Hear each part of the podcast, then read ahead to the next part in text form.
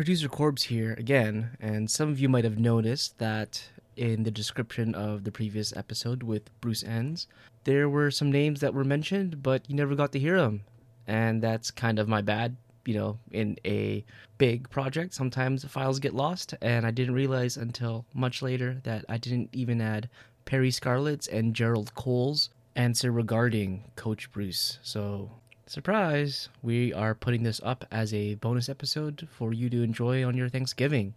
And for the non Canadian listeners of our podcast, it is Canadian Thanksgiving.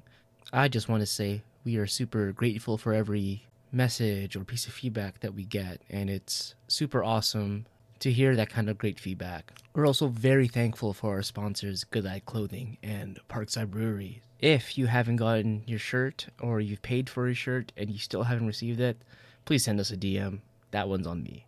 Hope you enjoy this one.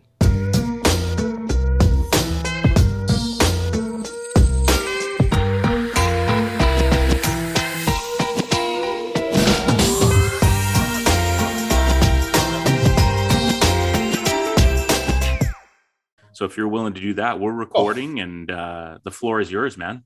Well, uh, yeah, I got a different perspective from Bruce because I mean, I owe a lot for what I all I have for Bruce. Bruce gave me an opportunity because uh, coming out of high school, I wasn't I was a good athlete, but I played with a bunch of studs, and I mean, all the guys went on to play university and stuff. But and I was like five foot five, and uh, Bruce was like, I want that guy. You know, he didn't want the horses, but he said, I want that guy. Like, and they're like, Scarlett, that guy, you know, that sort of stuff. So, yeah, he gave me, he, he wanted me, and uh, he asked me what I was doing after uh, high school. And I said, man, I'm gonna play football. Football is my first love. And I said, Bruce, have you seen my marks? I can't get into university, man. so uh, he said he went and asked at the that time the guidance counselor, and he goes, "Yeah, you can't get into university." I'm like, okay. So then, um, Winnipeg had that collegiate thing, so I did a collegiate thing for a year and the university thing, and then Bruce got me in, and then uh, you know I still played football at the same time, and uh, again, Bruce is again the three people in my life, like Bruce, my mom, and uh, this guy named Tim Rankin. I mean, I have again, I met Stan Wong, and all I'm friends to this day because of him he brought me out to Vancouver. Yeah, I was like he was I was like a second son for him, right? Or a son he never had, that sort of thing. I mean, we have a very unique relationship, Bruce and I, and it's it's all about love. And again, uh, again, I wouldn't be out here if it wasn't for Bruce. I wouldn't know you, Aaron, and and you know my boy Warner and Eric, all the boys in the basketball community in BC because of Bruce. I mean, Bruce is like, I mean, he's my he's my dad I'd ever had because I grew up in a foster home and stuff, and he was a father figure to me, and uh, I'd run through a wall for that man. I'd do anything for that man. So uh, yeah, he's tremendous impact on my life, man. Bruce Enns. I got nothing but love for that man. So yeah, love it.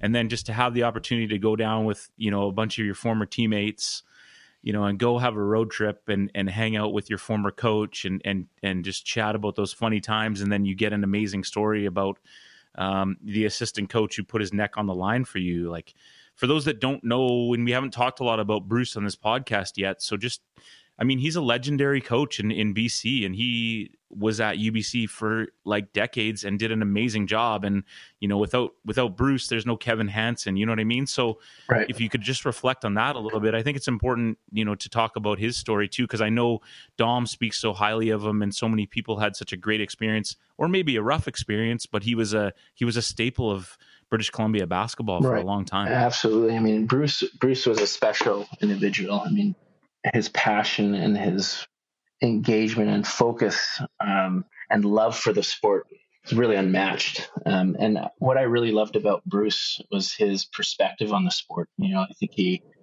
came at it uh, from a from a unique angle in, in the sense that he would often relate it to you know a jazz quintet. You know, and how you know you need to really understand the the basics of your instruments and be proficient at those instruments. But uh, once you start playing together you, now you're riffing off of each other. Now your you know your foundation is your your ability to play that instrument. But the beauty of it is how everyone connects with one another to create this incredible sound right? And that's how he viewed his offense right? His his team in that light. Like put in the work on the off season you know you got to have your individual skills and your and your fitness level at a certain at a certain baseline if you want to play for me, right? And then the season was really about how do we how do we connect all these pieces together and, and create this beautiful thing, right? So uh, that's what I really, really um, appreciated uh, and loved about um, Bruce's style of coaching. Thanks again for listening to this bonus episode of A Hoops Journey. You can find us on Instagram, Facebook, and Twitter at A Hoops Journey if you want to be able to reach us or send us feedback or give us a guest suggestion or even if you want to just give us a shout. If you can, review us on your podcast player of choice. It really helps the show. From me and Mitch, happy Thanksgiving, and we'll see you on the next episode.